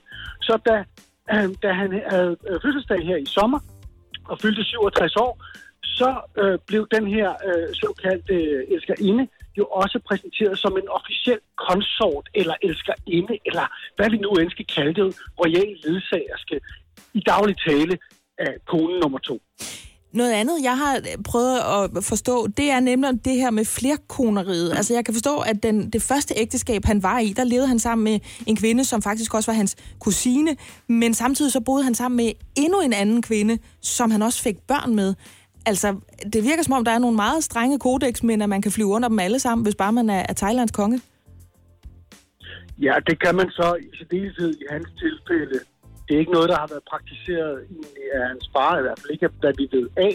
Men det har været praktiseret ret udbredt af den nuværende konge, som nu er gift for fire gang, Og hver evig eneste gang, han sådan set har fået sig en ny kone, så har den, så har den kvinde typisk faktisk været set med ham, også offentligt, øh, i, i god tid, inden at han egentlig blev skilt fra sin, øh, sin, sin, sin daværende kone. Så man kan sige, det er jo et mønster, der egentlig bare er fortsat, øh, og nu har han så bare ophøjet det i, i endnu tydeligere grad, så, så at hele verden, inklusiv som sagt øh, øh alle tejer, der fulgte med på tv i sommer, kunne se, at jamen, nu havde han allerede installeret, kan man sige, sin elsker inde i kongehusets gemakker allerede, inden han eventuelt skulle ønske at blive skilt fra sin nye og nuværende kone. Hvad, hvad er stemningen egentlig omkring øh, den her øh, mand? Altså, øh, synes man, han er en øh, kæmpe vinder, eller synes man, han er uterrenelig, eller synes man, han er en playboy, eller hvad, hvordan opfatter tegerne selv øh, deres konge, altså ham her, Varsi Longkorn? Hvis de kunne udtale sig uden at frygte, at sidemanden ville angive dem for øh, majestætsfornærmelse. Og det er faktisk sådan, det fungerer i Thailand, at i princippet så kan du angive mig, og så er politiet forpligtet til at efterforske sagen. Men hvis de nu kunne tale åbenmundet omkring det her, så tror jeg, at langt de fleste vil sige, at det her, det er øh, ekscentrisk, utilregneligt og ikke det 21. århundredes øh, øh, thailandske konge værdigt. Også selvom at thaierne i på rigtig mange måder har indstillet sig for længst på, at hvad kongen gør er rigtigt. Det har far til den nuværende konge et eller andet sted sørget for med sin, øh, sine mange år, næsten 70 år på, på tronen. Mikkel Tofte Jørgensen, du skal have tusind tak for at gøre mig klogere på det her. Jeg føler virkelig, at jeg er i bedre stand til at forstå, hvorfor vi hører så meget om altså den thailandske konge, journalist og forfatter til turen går til Thailand. Tak skal du have, øh, fordi du var med her til morgen. Velbekomme. Og apropos sjæl i flammer, Oliver. Ja, mig, but. Du kan også godt høre det øh, på underlægget her til I Feel It Coming. Ja. Vi skal snakke om øh, playlister, når man knaller. Det har jeg aldrig været en fan af. Er det rigtigt?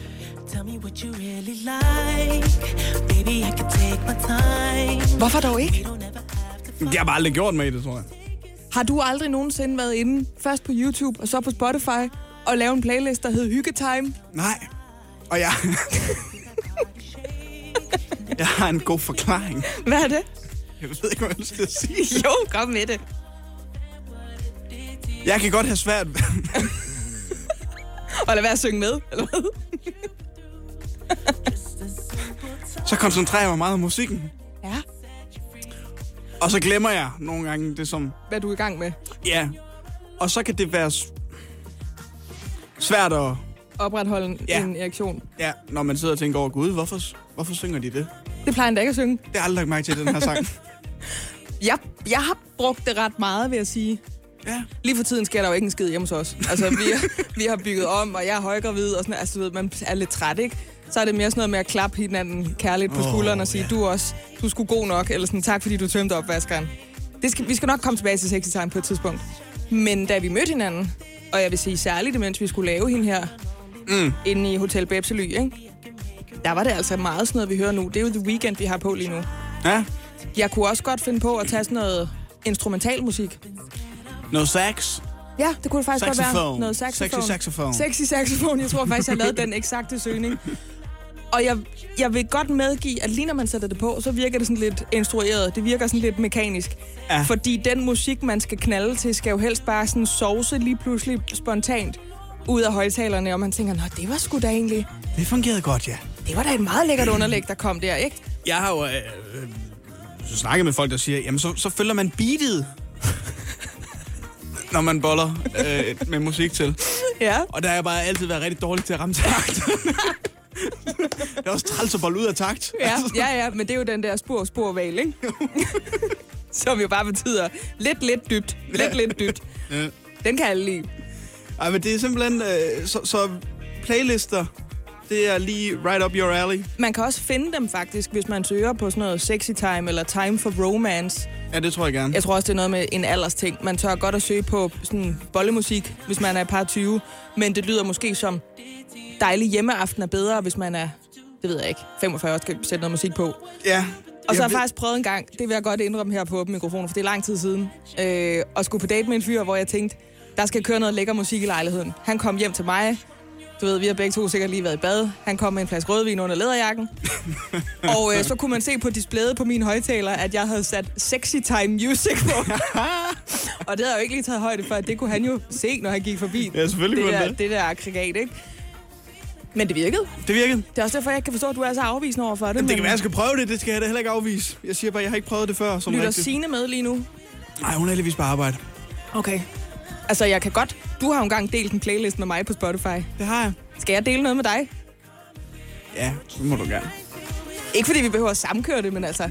Så kan du, så kan du hoppe ind i den playlist en gang imellem. Ja, Jamen, det synes jeg er en god idé. Det, det vil jeg gerne være med til. Det, øhm, det, det synes jeg er fair nok. Jeg tror altså også, at vores lyttere kender det. Det kunne også være den her, for eksempel. Love Song. Love Song, ja. Og nu er det altså blevet tid til Quiz hos Cecilie. Ja, det er det. Citatquizzen. Tag os igennem den for nye lyttere. Hvad handler den om? Jamen altså, det er jo øh, mig, der har samlet de allerbedste guldkorn, som I har sagt her i den forgangne uge. Og, øh, har du nærmest kunne vælge? Nej, der var... Vi siger så mange fine ting ind i de med- mikrofoner her. Ja, præcis. Det Jeg er har- svært. Jeg har et lille arbejde bare. Nu kommer der Inden vi kommer i gang. Ja, ja. Det siger du ikke, Oliver. Det er citater for ugen. Ja. Jeg har været her torsdag og fredag. Ja. ja, men du har jo selvfølgelig hørt det alligevel. Der er ikke, Eller der er også... Ikke, der er ikke så god dækning i Spanien. Oliver, du har den fordel, at du jo faktisk er vores producer. Ja. Det vil sige, du kender mig og Lasse rigtig godt. Ja, men- så du kan godt, du kan godt gætte, måske hvem der har sagt hvad. Så kan jeg tage konteksten. Okay, det kan Ja. vi godt prøve. Ja. Og så kan jeg afsløre, at du måske har snedet dig ind i quizzen få gange. Ja, det kunne jeg godt forestille mig. Ja, en lille... Du ja. siger mange gode ting. Ja, jeg siger, Skal vi ikke bare kaste os Jo, ud i det? altså som sagt, så får I jo point for øh, at gætte, hvem der har sagt det, og i hvilken kontekst. Så Alright. man kan score to point per citat. Ja. Lad os bare komme i gang. Man kan ikke være kropspositiv på ens liderligheds vegne. Det lyder som noget, Majbert ville have sagt. Ja, det tror jeg også er mig.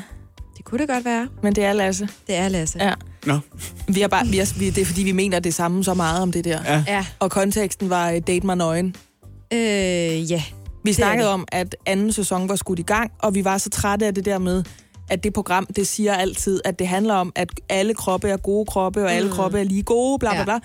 Men det, den præmis, den står og falder jo med, at de kroppe, som skiller sig ud fra det, vi, vi synes helt sådan generelt er smukt, altså en slank Ja. ja. kvinde eller en, en meget veltrænet mand eller sådan noget, de bliver jo aldrig valgt, dem der ikke ser sådan ud. Nej, præcis. Hende, der er tykisk og har det korteste lille af hår, hun bliver jo ikke valgt, så præmissen holder ikke. Så vi, Det er vi dobbeltmoral. Præcis, så vi Ja. foreslår, at det bare skulle hedde Afvis mig pænest, det program i stedet for. Ja, men du har helt ret, mig, Britt. Kamel! Kamel! Okay, du fører. Mm. Ja.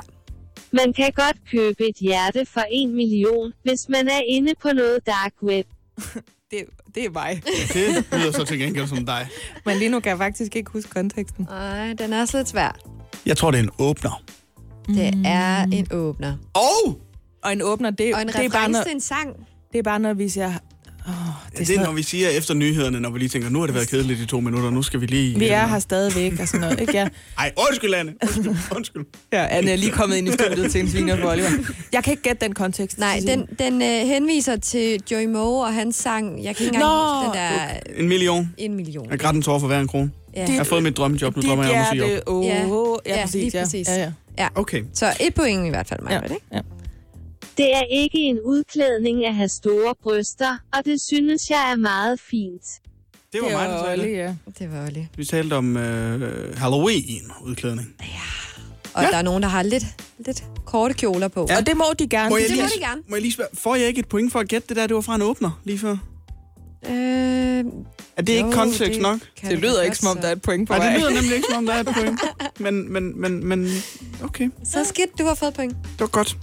Jeg plejer jo at sige, det kan godt være, vi nemmere kommer ud og rejse og oftere gør det, men det er typisk en weekend i LaLandia, når I for alvor kommer afsted. Så er det altså en safari i Kenya. I er på.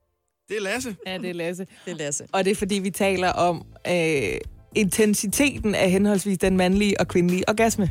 Nej, er det det?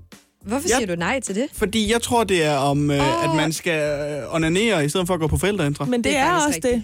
Men, ja. men der talte vi jo netop om, at grunden til, at kvinder onanerer, det fandt vi jo ud af, da vi var i den der sexhusprojekt, det er selvfølgelig, fordi det er dejligt, bla bla bla, men faktisk også, fordi der er en ret stor andel af os kvinder, der oplever, at de får bedre orgasmer, når man gør det selv. Mm. Og det var det, vi talte om. Fordi man selv tager ansvar. Oliver, du skal passe på med det der. Hvis okay, Signe, hun så lytter med. I får, I får to point hver. Er det det? Ja! Det er jo ikke os, der er quizmaster. Men det, Ej, men det er en rigtig beslutning. Men det er Men en rigtig beslutning. ja. Der er jo nogen, der brokker sig, hvis de ikke får point. Ikke? Oliver. Fra at hive sig i banditten til at være i praktikken. Det er mig, Britt. Fordi mig. vi søger praktikanter. Den såkaldte bro. Men det er jo det, jeg er jo glad for lige at give Cecilie nogle pointers, fordi man skal Ja, jo have tak. noget med sig, når man er i praktik, og det er det, der hedder en bro, ja. Ja. Det er simpelthen bare, vi går fra et emne til et andet, og der gik vi faktisk fra onanisnakken til at nævne, at man inde på radioplay.dk kan søge den stilling, søde Cecilie har lige nu. Ja, nemlig. Og finde ud af, at man kan lave en quiz, der hamler op med det her. Ja, det bliver svært. Det bliver svært. Kan de ikke finde klitten? Det er mig. Det er Olli, det er fandme sjovt. Ja, da vi talte om, øh, om den forsvundne klit i, øh, i Skagen i morges. Gud, hvor er det bare big news, at der er nogle mænd, der ikke kan finde klitten. Hold da op, hvor har vi aldrig hørt om det før. Det var sjovt, Oliver. Ja, det var sjovt. Fucking tak, fordi du var med her til morgen. Ja, det er mig. Det lyder hedder med. med Den er god at slutte af på, ikke? Ja, og, den, og det er udgangsreplikken til den øh, forfatter, kommunikationsdame, der hedder Nana Kalinka Bjerke. Hun har skrevet den store bandebog sammen med Lars Torstensen, og den øh, udkom i den her uge. Og øh, jeg, jeg bandede mig var igennem det interview. Lige præcis. Yes. Det er fuldkommen rigtigt. Og jeg har jo... Øh, der er ikke flere citater. Nej. Så nu har jeg afgørelsen. Hvem har vundet? Tillykke mig, Britt. Jeg har næsten lyst til en trummevivl, men det er... Øh, ja, begge to! Det Har vi står begge to vundet? lige.